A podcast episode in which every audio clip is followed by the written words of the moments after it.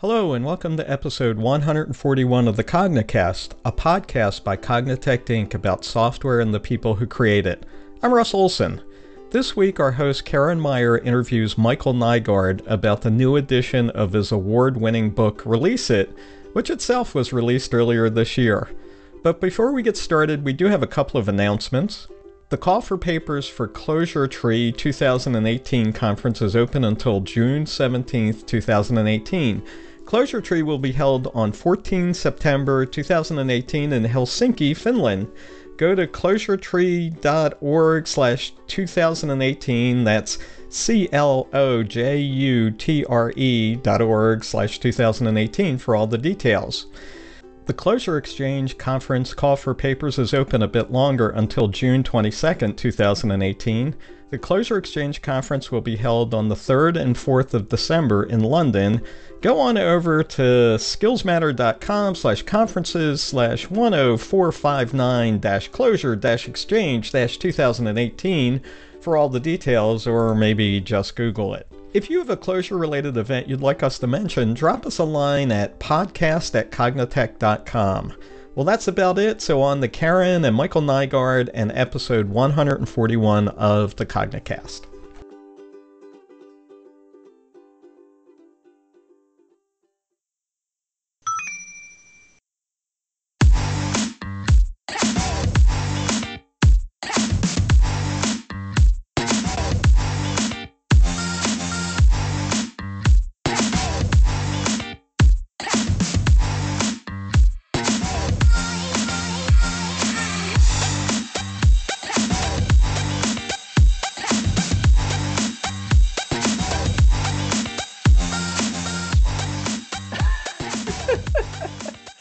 That is pretty funny. okay, so I'm going to do my welcome thing. Uh, I have to know today's date. So, welcome everyone. Today is Friday the 13th, and this is the Cognicast. I'm Carin Meier, and it's my great pleasure to have um, Mike Nygard on the show with us. So, it's always fun talking with him. Thank you for being with us, Mike. Hi, Carin. It's great to be back. So, we are going to mix it up a little bit today. I know it's tradition and all uh, to have the guests come on and have an experience of art, but today's a little different. It's uh, it's Friday the 13th, so I, so I feel like we can mix it up a little bit. Are you okay with that? Sure. Hit me. Okay. First, you're familiar with Lord of the Rings, right? Yes. And Hobbit? Yes. Okay, so I'm going to ask you this is a really kind of tough, controversial question. Do you think they could have just simply ridden the Eagles to drop the ring? what, what's your take on this whole thing? I think it's logistically plausible. Um, probably would have required some bargaining, but it makes for a really uninteresting narrative. So the demands of story say that uh, it doesn't work out that way. So I guess I, I don't have a great in-universe explanation, but the out-of-universe explanation is uh, that Tolkien had a story to tell, and he needed the journey to tell the story. Yeah, I mean, I've also heard too. I mean, the Eye of Sauron can see things, so they would like totally see the eagles riding in. So it would be like a no-go, right? Yeah, but eagles can dodge, and hobbits on the side of a mountain aren't that great at dodging. So, I mean, if if you're worried about the Eye of Sauron, why would you want to be a slow target on the ground instead of something zipping through the air? and I've also heard, you know, the Eagles are their own proud race and not a taxi service. So, you know. yeah, that's true, but they probably have something they want. Oh, goodness. okay, so a bonus question, since we're not doing the experience of, of art. Um, so, who do you think would win a fight? I think you know where I'm going here. Between the Hulk and Superman. um, I don't know that either of them would ever win but everyone around would lose because uh, you know the madder the Hulk gets, the stronger he gets, uh, and Superman is pretty much invincible. So they're just going to keep pounding each other through buildings and you know schools and whatnot. so probably lay waste to the whole planet before uh, they just get tired and give up. Yeah, so this is kind of interesting because he's like infinitely strong then, right? I mean, it depends on he has no upper bound. It depends on how angry the Hulk gets. I I recall that from you know when I was reading those comics. I, I understand some writers of the series have done different things and said that that's not really the case, but uh, but I definitely recall it that way. Like he gets bigger and he gets stronger. But he doesn't get smarter. See, that's a thing. Yeah, that's true. So I think I think that Superman could maybe trick him into not being as angry. Hmm, maybe or just fling him into deep space where he can't come back because he doesn't know how to fly. okay. Well, well, well thank you for uh, exploring these deep questions with me instead of having the experience of art. oh, goodness. Uh, so I, I don't know about the weather over where you are, but it is one of these first really nice spring days here in um, Cincinnati, Ohio. Um, we've had such, it's been so cold for so long. So finally having a really warm day is just incredible. So, what is it like where, where you are? Well, I'm in Florida and have been for a few years now. And uh, we've had windows and doors open for uh, for about a month already. And the jasmine is blooming outside, so it's it's very nice. Oof, that does sound nice. the the only downside is that we're rapidly approaching termite season. My whole part of the world uh, got infested with Formosan termites about 20 years ago, and they all swarm right around Mother's Day. Uh, so uh, for a week around Mother's Day, from 9 p.m. to about 9:45, there are clouds of termites swarming outside, and we basically have to live under blackout conditions because if we have any light leaking from the house, they'll crawl in around windows and doors. Uh, and of course, that's just disgusting. So, so we put up the drapes, we turn off the lights for half an hour or so. You know, live by candlelight in an interior room. That sounds uh, terrifying. for the first couple of years, it was it it really was, yeah. okay. well, I'll have to have you know keep that in mind if I if I uh, move to Florida. I had no idea. It's it's really the Panhandle that's gotten those, and I don't know if they're spreading or not, but yeah, it's it's pretty weird. so one of the reasons why I really wanted to have you on the show again to um, talk about is your book, um, and I wanted you. I it, I think the first time I was looking when it came out, the first edition of Release It was like in 2007. Is that correct? That's right. It was. Yeah. So it, it it's it's been a while. Um, so I kind of wanted to talk about look at the history of the first book and then you know how, how it is and why it is that you, you wanted to have a second edition. Okay. Well, the, the genesis of the first book was actually uh, a talk that I gave to my local users group up in uh, up in Minnesota. It was called OTUG, the Object Technology Users Group. Um, had had grown way past objects in in the years of its existence, but um, it was kind of like uh, my my crowd of developers there. And I gave this talk about living with systems in production and how a lot of the software that we were writing and had written using common design techniques, uh, how it caused a lot of crashes and downtime and lost money and lost sleep and I got into the subject and ended up going for about three hours. Um, and uh, my audience stuck with me. At afterwards, uh, Mary and Tom Poppendieck, the uh, authors of Lean Software Development and people I admire a lot, um, sort of grabbed me by the lapels up against a wall and said, "You have to write a book about this. This is important stuff, and nobody's talking about it." Um, so you know when when you get that kind of a message uh, from from someone you respect, you kind of want to think about it pretty hard. I started writing a couple of chapters and as it happened, Andy Hunt from the Pragmatic Programmers came through town uh, maybe a month later or two months later. So I pitched him on the idea, and he got very enthusiastic too. Um, and so uh, maybe six weeks after that, I had a contract to write this book. That's awesome. It, it, it took me it took me almost two years to get done writing it. Um, it was not a fast thing to write because, um, you know, it, when when you're explaining something in written form, you have to really think hard about: is this really true? How much do I believe this?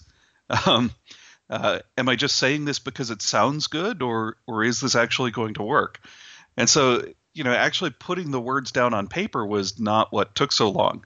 What took so long was, um, you know, trying to make sure I could back everything up. Yeah. So, how how actually did you go about that? Did you talk to other people, you know, or? Yeah, I had the good fortune at the time to be working for a company that did uh, outsourced operations for other companies' websites. And so we had uh, quite a few clients in different domains. And I was in a position where I was sort of like the troubleshooter of last resort. So I was able to see a lot of different failures in a lot of systems. And I had access to the engineers who'd been working on all these things.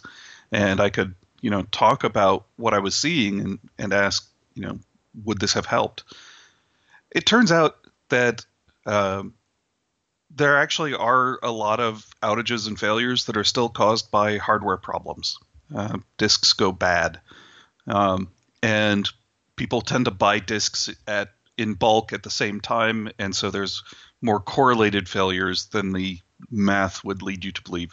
So that that's a whole class of things that I I didn't address in the book because it really wasn't about the software. Um, but then the remaining portion that was all software related, I could uh, vet and bounce against people. So, uh, uh, did you um, have any? I guess sometimes when you're writing stuff down and writing a book, it really gels ideas that you kind of partially had. So, did did you have any like revelations that really kind of formed out of this book? I think one of the biggest ones is that um, I I really want to start designing. Start at the time I wanted to start designing things around error handling and around failure handling, and make that a first class concern rather than an afterthought. And so now, pretty much every time I go in and, and we're talking about a system, one of the first things that I'm asking is, how do we know if it's working? How do we know if something's not working? And if you keep asking that question, like before you even design a feature, you uh, figure out how you're going to observe it. Um, not only do you get a more transparent system, but you actually get a better encapsulated, um, uh, more robust and resilient system all the way through. It just it leads you to think about things differently. Yeah, I mean, there, there's a lot of things in your book I think that had an immense impact on how people think about systems and design systems. One I'd like to call out in particular, maybe um, you talk about it is, is circuit breakers. Did that actually originate in your book? It did. Uh, I was the one who named it and wrote it down. Um, I wasn't the one who invented it. I had seen, you know, sort of uh, pieces of this pattern in several places but uh, yeah, I, I, pulled it together and called it a thing, and uh, the name has resonated and stuck uh, to the extent that I've now been in several conference talks where people will, you know, ask who here has heard of circuit breakers, and you know, I'm I'm sitting in the room, which is always kind of fun, um, and uh, you know, everyone raises their hand, and it turns out the speaker doesn't even know where it came from. It's just part of the industry practice now. Uh, so that's that's really a great feeling. Yeah, that that that means you're actually a bona fide thought leader now. You've coined, I guess so. You've coined a term. I guess so. You're official. One of, the, one of the, things that was uh, uh, really surprising you know, I, I didn't want to write a disposable book. Like there's this whole industry of, you know, teach yourself version X of something in Y number of days. Um, and those are so specific to a particular product and a particular version that I sort of just regard them as like pills. You take it to gain the knowledge and then it then you're done with the book. So it's just a way of ingesting the information. I I didn't want to write that. But I was still surprised that the sales of Release It, the first edition, were almost flat over the years. I mean, it was it was selling well, but they they didn't decay the way that you would expect. And I started writing it in the era of uh, the big Java application servers, but it turns out there was a lot in there that applied to those application servers that's even more important once you have a lot of tiny moving pieces. So as more people moved towards microservices, like a lot of those techniques became uh, more necessary rather than less.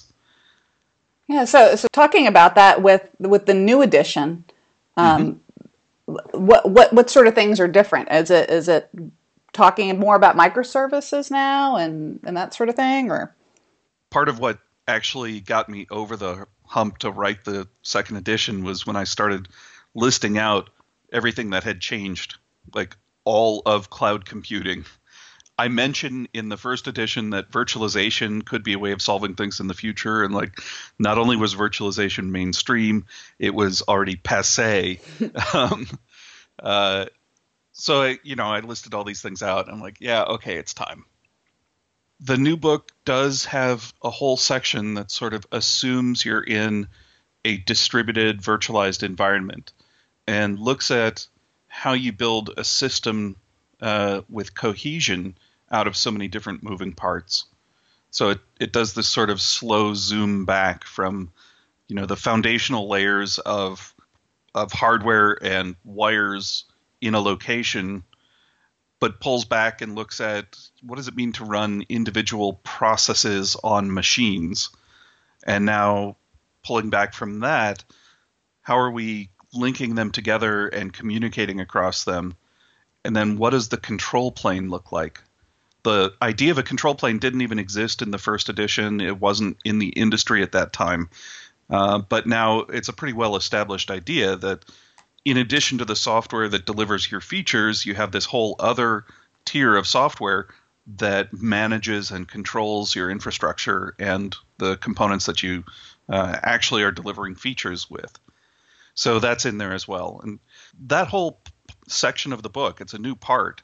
It was a lot of fun to write and uh, a little bit of a challenge because there's so much conditional logic. I actually played with the idea of doing it like a choose your own adventure book where, you know, if you're running in your own data center, turn to page 78. uh, because things have gotten a lot more complex. There are more options, more choices. And some of them work together and some of them don't. Uh, you know, if you're in a Kubernetes world, then uh, Consul probably is not useful to you. We can't just we don't have standard sockets for the pieces of software in the control plane, uh, and they don't all uh, overlap or cover the same things. So it became uh, quite a challenge to present this in any kind of a sensible way. Wow. so how long did it take you to write the the whole second edition? I think it was about another year and a half. wow. I I I mean, I'm not a terribly speedy writer, I'm afraid. Uh, I know some people who can sit down and write a whole book in 6 weeks, and I really admire that. I wish I could do that. Yeah, that that's crazy right there. That that that that's that's I think well, very unusual. Well, you, you're a writer as well. How long did it take you to write Code Shifter? Uh, a long, long time, like over a year. Oh, really? Yeah. Yeah. Oh, okay. Maybe I shouldn't feel so bad then. no, but uh, yeah. I mean, it, I guess it's just when you think about just a new edition of the book, it's it's not just a simple process of you know updating something here and there. It. I mean, you had to do some serious work and thinking, and you know make it a cohesive whole. So that's a big job. That's true. Uh, by the end of it, almost every page was touched uh, in one way or another. 50% of it is completely new, and then the rest has been uh, modified and updated. Cool. So I'm, I'm looking at the table of contents um, here, and it's just got great, great stuff in it. And the one parts I'm looking at right now um, is where you talk about um, stabilizing your system and stability patterns and anti patterns. Mm-hmm. And in the stability patterns, um, which are the good things, uh, you have things like you know the circuit breakers and fail fast. But in the anti patterns, you have um, something that has kind of a strange name to me that I was going to ask you to uh, kind of explain. Something called a dog pile. yeah, so a dog pile is uh, it's a term from American football uh, when some poor unfortunate soul uh, has the ball and maybe fumbles it, and then uh, you know everybody tries to leap on the ball, and basically the rest of the team leaps on those people, and you get this giant pile of people uh, where the folks at the bottom are getting crushed. Uh, and so the the visual image is uh, you do something to provoke uh, a large number of processes in your system to go make a request to some shared resource all at once. Oh. Uh, the oh. classic example is like you send a message that tells all your application servers to flush their cache. And so now they all have to refresh their cache and warm up again. And they're all going to do it by calling the database at the same time. Oh, goodness. and, you know, so you've got a horizontally scaled layer trying to funnel all their requests to some vertically scaled shared resource. That's the dog pile. Oh, okay. Well, that makes sense now. I was looking at that going, I don't know what's a dog pile. so that definitely makes sense. So you also talk about um, chaos engineering too. So is that is that something that you've been thinking about lately? Because I hear it in in lots of different places. Yeah. So to be clear for our listeners, chaos engineering is not one of the stability anti-patterns, uh, believe it or not. Chaos engineering is a way to uh, improve your stability by deliberately creating problems uh, and doing it in a production or very near production environment. Uh, it's kind of a counterintuitive idea. So I like to make an analogy to uh, continuous integration, right? At, at one time we would all go off and write our software in separate places and we'd come back after months and try and piece everything together. And it was incredibly painful. Um, in fact uh, people used to say that you know writing the code is the first 90% of the project and integrating it is the mm. second 90% of the project. Um, you know of all the solutions that were tried most uh, just accepted that it was going to be hard and looked at you know better specifications, better testing, or what have you. Uh, it took a group of radicals to say, actually, uh, the right answer for this painful task is to do it all the time. well, I think it's the same thing with chaos engineering. So if you say uh, the real world is kind of random and strange things happen and partial failures occur, you know, one approach to creating availability is to try and prevent the bad things from ever happening. Uh, and I would I would label that as the traditional approach. The chaos engineering approach says, actually, the way to make sure that uh, that we continue delivering is to cause problems all the time. So we're going to simulate failures and we're going to simulate uh, network latency and lost packets and and what have you, and make sure that our system is always resilient to that. So I think Netflix is big into this, isn't it? The as a theory. Yeah, yeah, absolutely. Um, and I would say uh, the the chaos team at Netflix, uh, led by Casey Rosenthal, uh, recently joined by Nora Jones, um, they were the ones who sort of led the way on this uh, with the Chaos Monkey. And the Chaos Monkey was um, it was a novel idea in part of Netflix's move to the cloud, they wanted to make sure that every cluster auto scaled correctly. Um, and they decided the best way to test that was to kill instances running in production once in a while. So the Chaos Monkey wakes up, picks a hapless victim, and blows away a, an EC2 instance. What's interesting is it's not just that you discover um, problems in the code that way, but when the developers know that that's going to happen, they think about it differently. Hmm. And of course, it's going to happen anyway. Like if you're running EC2 instances, some of them are going to go down regardless of what you do, you know, even without the Chaos Monkey. So you should kind of always be thinking about it. But somehow the Chaos Monkey made it real in a way that that uh, the infrastructure didn't. So they've evolved beyond that now, and they've they've got a number of different techniques for uh, kind of the same thing.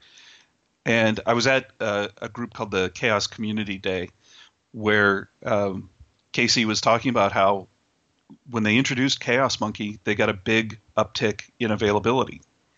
And then they introduced a latency monkey that would inject latency into arbitrary network connections. And it turned out that they had a bunch of, you know, sensitive ordering and race conditions and, and latent bugs of that sort. Uh, and so after they introduced Latency Monkey, they got another increase in availability. Uh, so they, they've, you know, continued to try to apply that in uh, in broader and broader ways. Yeah, that's I, I think definitely the height of of trying to really design for resiliency, and it, I think it even goes beyond software. Um, I know um, from our hallway hallway chats that we have both read. Um, I'm trying to think of his last, how to pronounce his last name, but it's Taleb. Uh, he wrote the Black Yes. Swan. Uh, Is, Yes. is that how you pronounce his last name? It's like Nassim Taleb. Yes. So his first book, uh, I think, was the Black Swan, and then I'm not sure whether it was second book, but then there was one called Anti Fragile. hmm Is so I think that might have been his his third actually. Um, but he's writing a whole series called the the Incerto about uncertainty and uh, and randomness and and how to live in a world with randomness. But yeah, anti-fragile. Uh, that's a concept that I've really taken to heart. yeah. So is that basically chaos engineering, but for non-software things like banks? Um, I would I, I I would put chaos engineering in that category of techniques to create anti-fragile systems. Um, it, it's not the only way. Uh, a lot of what he talks about is like centralization and scaling up creates bigger disasters when they occur. And so decentralized systems with smaller scale are more survivable for you know a, a society, a civilization. Um, there's a funny thing from uh, systems theory and, and general systems theory where uh, doubling the size of the system uh, will cause the catastrophe to be four times the magnitude. And, and catastrophe there specifically means like a discontinuous jump. Um, so as you scale things up, the uh, the size of the dislocation uh, scales up uh, as a you know power law on top of the system scale.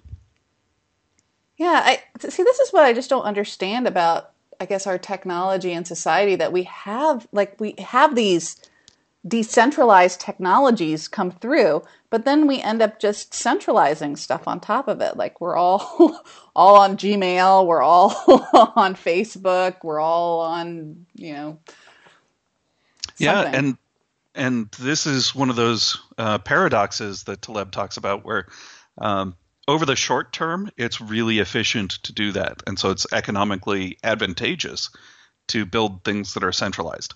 Um, and it's it's not just our IT and network stuff; it's also uh, banking and food supplies and so on. Um, so over the short term, it's really advantageous, but then over a longer term, uh, when the you know sort of true distribution of shocks reveals itself, uh, you know you may be doing great for a while, and then some some shock comes along and disrupts the system, and you lose all the gains you've ever made. Hmm. He had a soundbite right after the 2008 financial crisis that uh, that really hit me like between the eyes. Uh, he said that over the history of banking, it had not made a profit because of 2008. what? And he meant all the way back to the Medici's in the, the Renaissance era. I, I yeah, that that's hard for me to conceive. I'll have to I'll have to think about that tonight. Yeah, but it does it does make me a little concerned just, you know, how our society is set up that, you know, maybe we need a, a chaos monkey every now and then to make us be aware of of um, not being too fragile. Yeah. It's something I worry about too. Yeah. but definitely if we're designing software, we can inject that into it and think about it. So that that does, I mean, the chaos monkey again, I think is is your known knowns. You can break the things that you know, but I guess you're still going to have that case of the things that break that you don't know about that you can't simulate. Well, I think you can simulate uh, a lot, and injecting failures will help you discover problems in other areas. Um, but the the kind of uh, unsolved portion of chaos engineering is that, um, it, in a sense, it's a search problem. So anytime you're injecting a fault, you're searching for some place where you've got fragility, and you can inject a fault and cause a failure. But as you know, like any search problem, it's subject to this curse of dimensionality. So you have more kinds of faults you can inject, you have more places, we have more machines, more connections, more processes, and so on. Uh, and so the, the search problem gets harder and harder. And either you have to ramp up your chaos activity until it's, you know, the dominant activity in your system, uh, or you have to get smarter about the search. Uh, and that's that's where things are kind of progressing, or, or where the community is uh, investigating new ways of doing things, is around getting getting smarter with that discovery process. Mm. There's a guy named uh, Peter Alvaro who talks about um, uh, tracing successful requests to understand why they were successful, form a hypothesis about how you can break them, uh, and then test that hypothesis. And doing it all in an automated way with what he calls a cunning, malevolent intelligence. Wow. Uh, I hope we never hook that up to robots. I said that's kind of like the opposite. Like when when I'm debugging, I'm forming a hypothesis about why the thing's broken. But this is the opposite. You know that you're you're yeah, you're exactly. trying you're trying to un undebug it. yeah, exactly. So so imagine you're you're in a system like Netflix and you can trace requests from the very edge all the way through the whole call tree uh, using uh, Zipkin or Dapper or something like that. Uh, then you can look at that successful call tree and say, uh, or look at a whole bunch of them and say, hmm, every single one of these calls involves this link from service F to service G. Um, what if we sever that link and G no longer works? Well, if you do that, you can inject a, a, fault, and they have a way of putting a header on a request that basically says, you know, when you get to the outbound call from F to G, just fail. Don't don't actually make the call. Um, one of two things will happen. Either the request will fail, in which case you've actually discovered uh, a, a point of failure, and now you know you can go fix it, or the request will succeed, and what you've discovered is some redundancy that was in the system, and you'll have some new traces that show that uh, you know whatever the redundant path was got activated, and you can see that in the call tree, and so you're continuously learning by injecting these small uh, uh, simulated failures all over the place and looking at the calls. Uh, now, of course, you know on a system like Netflix's scale, uh, there's there's no way any human can ever keep track of that. So they're looking into tools that will uh, trace that and and sort of keep running the experiments. Oh my gosh, this is I I'm kind of into machine learning lately, right? So this is kind of reminding me of these like adversarial networks that they yeah. they kind of link together. Like one is trying to, you know, go against the other one, and you end up with some sort of Nash equilibrium at the mm-hmm. end. So I guess maybe that's what we're going for. You know, the the Nash equilibrium of stability. Maybe. Very interesting. Well, one of the things I, I wanted to talk to you too about is because um, I think you've spent a lot of time thinking about this is microservices and kind of how programming is changing um, now, especially uh, since people are moving a lot to like AWS and doing microservices. It seems seems like our programming is not exactly what it used to be with functions and uh, you know it's happening somewhere else. And like what what sort of the are the challenges with that? Well um, yeah it's it's definitely true that things are moving in that direction. And actually some some folks are uh, already talking about beyond microservices or after microservices i view microservices as a technological solution to an organizational problem uh, so I don't really view there being any value in in the microservices per se. You know, if you could do your computation all on one machine with no possibility of of failure over remote calls, why wouldn't you do it all in one machine? And the reason, of course, is uh, that development gets slower as you add more people to a team.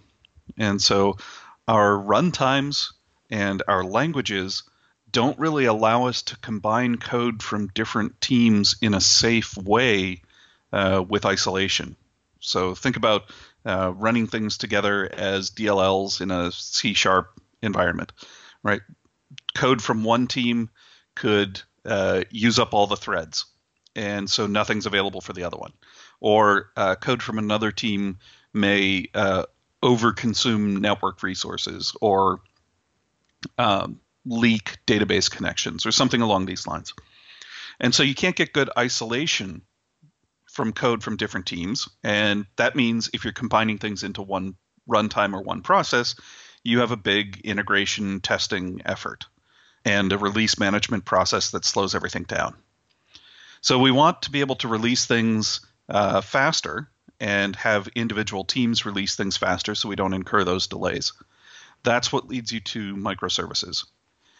Um, uh, I think the the unit of deployment we've settled on as being a whole VM is kind of mind-bogglingly broken. uh, in other words, it was the job of an operating system to isolate processes from each other. So, what went wrong? Well, when you try to deploy your software, it comes along with all of these requirements around versioning uh, of the software itself, of the runtime, of libraries it depends on, even of you know command line tools that it shells out to. Uh, so it turns out that the OS and the OS kernel isn't sufficiently isolating processes. Um, so we say, well, then uh, an OS isn't really isolating the processes enough. We're going to run VMs on the OS where each one has its own little OS. So it can have its own version of everything, its own namespace, and, and so on. So effectively, we're, you know, instead of fixing the OS and saying, you know, POSIX is not sufficient, uh, we need to come up with something better than POSIX, we're basically just, you know, hacking it. and I think that's also true with containers. I mean, containers are nothing more than using a bunch of the OS features to get isolation of process IDs and uh, uh, network interface addresses and and listeners and so on. Um, so in effect, you know, containers are really just super processes, right? It's doing with the container what a, a process was supposed to do in the operating system. So all of this is kind of uh, my long-winded way of saying microservices are uh, a compromise and a hack because our operating systems and languages and programming runtimes are inadequate uh, to today's uh, uh development styles. That's like the whole internet, right? It's all kind of just a hack. a hack on a hack on a hack. Yeah, I guess. Yeah. so what what about um I guess trade offs because uh, there there is. I mean, it does. It seems like it makes more th- things more complex, right? Oh yeah, absolutely. Yeah. So eh, what you're what you're trying to get is uh, development speed. You know, you're trying to get velocity from your individual teams, um, and what you're trading off is operational complexity. So when I talked about the control plane and you know the need to run um, uh, suites like Kubernetes to place and schedule and run your your containers, um, all of that is, you know, a solution to a problem that was created by running the microservices. Um, there's a, another set of problems uh, I mean, aside from the fact that it's a distributed system where your call provider may disappear and the call uh, the caller can stay around, there's another set of problems around just getting things to work together. If if you have a bunch of different teams working independently, they need to coordinate about interfaces. And sometimes that goes well and sometimes it doesn't sometimes you have good community standards inside your company and sometimes you don't. So a lot of enterprises that I see are kind of atomizing their teams and trying to uh, break their applications down into microservices, but they don't have the ability for the teams to negotiate interfaces. And then, even once they do that, now you have another problem, which is suppose I have 2,000 services. You know, actually, I, I heard a talk from a guy at Uber who was at the time they had 2,500 developers and 2,000 services. Wow. now you say, as a company, we need to make a strategic change. How do you then get all of those 2,000 services, or, or some fraction of those 2,000 services, to change in a way that allows you to attack a new market? or do you just write another thousand services because you know they're kind of quick to write and theoretically disposable like the the complexity uh, exceeds what any human can hold in their head and make rational decisions about and so somehow you have to have this like I think of it as as applying a magnetic field or an electric field instead of point to point communication about the new strategy. You kind of have to have you know field based communication where you tell everyone in the company this is what we're doing and i don't know what each of you needs to do to help us do it but you know you go figure it out and we're all changing direction in this way it's it's really an unsolved problem in organizational dynamics yeah. So it, it's not a silver bullet. You can't just say hey we're going to do microservices and everything's going to be swell. No definitely not. Oh, and and I'll say, uh, just going to microservices is not an architecture. Um, it's a deployment style and it's a development style, but you know I can have one one enterprise where the services are arranged in ranks, and you have you know an understanding that this kind of a service talks directly to users and this kind of a service at the other end talks directly to data stores and integrations. And in between, we have, you know, layers like you would have in a neural network. That's one style of microservice architecture. But you can also say we have uh, microservices that are HTTP REST on the perimeter of our environment, and everything in the interior goes over a persistent log. And we do a command style communication on the interior both of those are microservice architectures, but they're radically different. And uh, neither of them will sort of emerge on their own. What emerges on its own without coordination is everybody calls everybody else, the big ball of mud. Yeah, I, I guess trying to, uh, the, it, as a software developer, trying to hold in your head what what you need to do to get your job done if it's not an isolated change. It's really increased in complexity quite a bit with this. Yeah, it has. And as usual, the solution to one problem uh, begets the problems that need the next solution. And so, something we're going to hear a lot about over the next couple of years is the idea of a service mesh. Uh, and what this is saying is really we're going to take the operational complexity out of the individual microservices, and we're effectively going to give every instance of every service a proxy that knows how to do network discovery and knows how to do uh, routing and that actually does the circuit breakers for you. Uh, oh. Uh, so some people call it a sidecar, um, but the idea is it's sort of there as uh, an exoskeleton or a wrapper around your microservice to handle interfacing with your operational environment. So then when you're writing your service code, you're writing, you know, more or less linear code with little need for configuration. Okay. So there so there is hope. There's hope. Yeah. uh, I mean, again, I, I can look at this and say, well, uh, this is this is another hack around a failure of our operating systems. Um, uh, but you know, until somebody invents the new new OS for the actual cloud, I guess we're stuck with all these hacks. Yeah, yeah. And then there's, uh, I guess, Conway's law, right? So, somehow we have to, we model stuff after our own communication styles. So I guess we're going to kind of evolve together because technology changes how we communicate, and but then we still communicate as humans uh, to figure out what we want to do.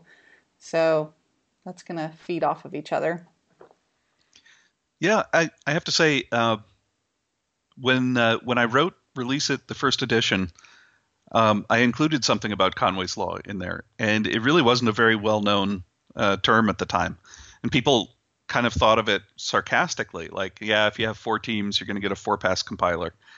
um, but if you go back and read uh, his original paper, it's not meant as a cynical observation. Um, it's actually the result of a dynamic process, um, which uh, and uh, it's all about the communication structure of your organization. So, uh, you know, when when two developers have to communicate about an interface, they will tend to create a, a spec. Uh, and so, if you have two teams that have to communicate about an interface, they'll they'll create a stronger spec. And and then what you see in the software is you can see where the organizational boundaries are because that's where the well-defined interfaces are. Um, we would also say today that those are the boundaries that people don't refactor across because you don't have collective ownership on the other side of the interface. Um, so, as our communication structures change, we should expect the structure of our software to change. So, you know, I've, I've been a little bit snarky about microservices, but in a way, I could say the microservice architecture represents the same flattening out of the communication structure as our management structures went through uh, all throughout the 2000s. That's an interesting perspective. I'll have to think about that. that's really cool. So here's a, here's another uh, communication pattern that's uh, in in a in a technology now that's that's quite hip, I guess. Smart contracts. You're talking about uh, Ethereum style? Yeah, I, I, guess I don't really know that much about smart contracts myself, but somehow it's supposed to, you know, encode, um, you know, this communication uh, of, um, you know, buying and selling and whatever the the human contract would be. So I guess is this another thing that's going to be working our way into our architectures? You think? I really don't know.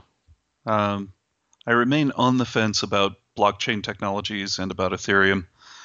Uh, I, I did get a chance to talk with somebody who is uh, now working for a company that's explicitly doing smart contract work. Uh, and moreover, they're trying to uh, create type systems to give you better safety in those contracts because um, a bug in your smart contract is like a loophole that people can drive money through. um, and we've already seen that, right? We've we've seen some uh, exploits against bugs in those smart contracts. Yeah. But I, I really don't know. I mean, the, the key ideas there are uh, everything is visible. Uh, it's distributed across multiple organizations, and it doesn't require trust. And so it's it doesn't seem like something that would be interesting in the interior of an enterprise, where you assume that uh, there's at least a higher level of trust or or control over who you trust. Um, so maybe it, it'll be something that we see between companies, but not inside companies. Mm. I don't know. Um, I'm I'm cautious because it's such a, a hyped technology right now. Yeah. Um, and the whole area is so rife with scams. Yeah. so I'm, I'm, definitely kind of taking a wait and see approach myself. Yeah, that's definitely sensible, I think. So j- just a recap on your um, book for the listeners again. So Release It is out in the second edition. It's at Prag, right? That's where the best place to get it? Yep. It's also available on Amazon, or if you're a Safari subscriber, it's on Safari. Okay. So I definitely uh, suggest everybody check that out. Um, Well, we've been having a fun time talking about all sorts of things um, for for quite a bit. Um, but I did want to kind of mention uh, something I saw in the news the other day with a project that we had both worked on. And this was a really fun project for me because it had to do with game development. Oh, yes. so it was um, the Defold editor, like this new editor for making games, um, was is out, and um, maybe you could uh, uh, remind me the details. It was like a video of a conference. Yeah, so um, the Defold, it, they call it Editor 2. Uh, Defold is a game engine. It's available for free. Um, it uh, sort of uh, specializes in mobile games, but you can build build your game and then compile it to run on native devices or Mac, Windows, Linux, or web. They actually compile all the way to Emscripten, I think. And the key idea with their uh, game engine is that you can update things live. So these guys were doing a talk at, um, I think, a Russian game conference. Uh, and they were showing off the engine, but they were showing it off using the editor that we wrote.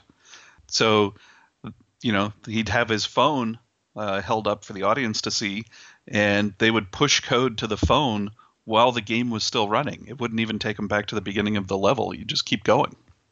So it had that very live, fluid, dynamic experience. And uh, and the editor, we we built it in Clojure, and it's it's still in beta technically, but I was really thrilled to see how far they've gone with it like the tools that are in it, uh, the look, the feel. Uh, it's you know it's a real thing. It's very sophisticated now. Yeah, it, it looks fantastic, and uh, again, it was it was a pretty personally exciting project when I got a, the honor of uh, working on it because I hadn't ever worked on kind of game stuff before, and that's really fun. yeah, yeah, it was. And also you know that gave me some cool points with my kids right? Excellent. So i gotta i gotta keep that as much as i can. Yep definitely yeah so uh, is, is, there anything else that you kind of wanted to talk about that we haven't hit no i can't think of anything i, I mean i had something before we started talking but uh, we got into so many different interesting subjects that uh, that I forgot what else it was. Okay, well, when you remember, let me know, and then we'll have you on again. Okay, that sounds good. okay, so for the the closing part, we are going to stick today, even though it's the thirteenth, and we totally went off and didn't do the art thing in the beginning. We we are going to do the the closing because it is one of my favorite parts. It's asking for a piece of advice, and I love to hear all the advice. So, do you have some advice for um, us and the listeners. Oh, wow. I should have thought about this in advance. I should have planned something. so, your advice is to think about your advice in advance? Ooh, that's very meta. no, I, I, probably wouldn't say that.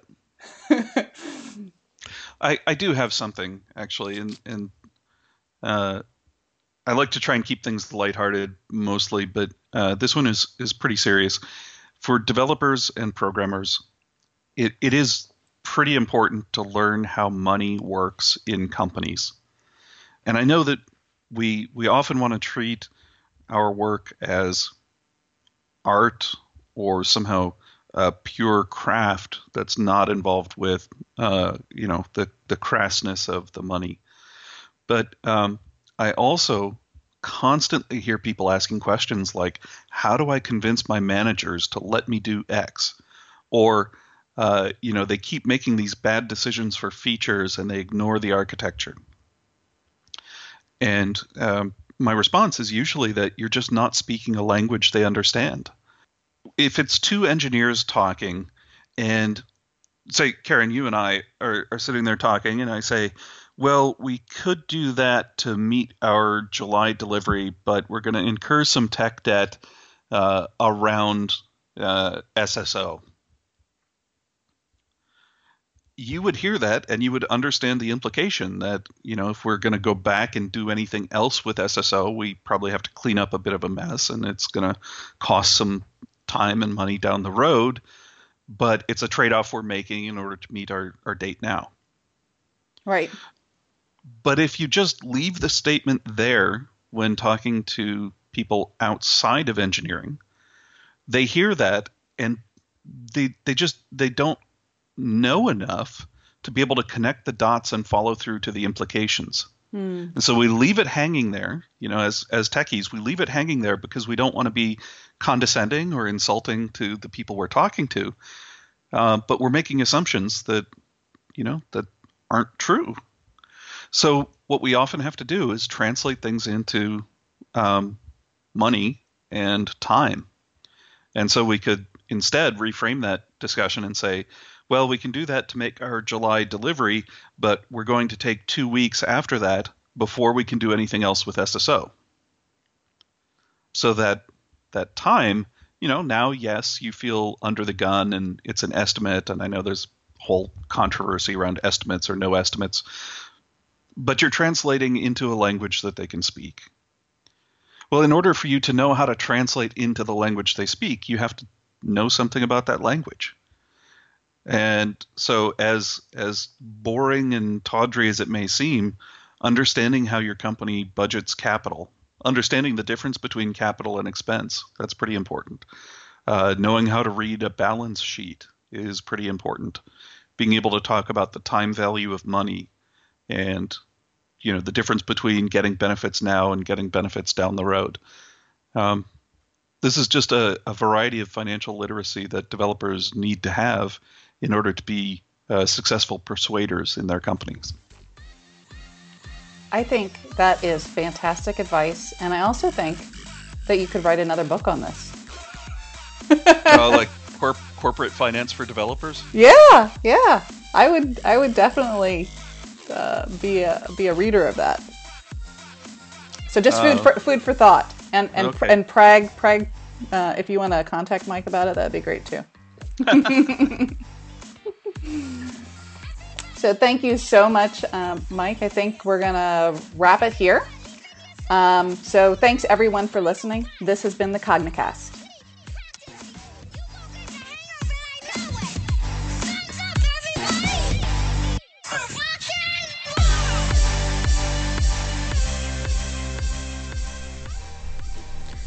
You have been listening to the Cognicast. The Cognicast is brought to you by Cognitect. We are a team of thoughtful, experienced technologists. Our passion is helping organizations from the smallest startups to the Fortune 50 deploy technology effectively and humanely.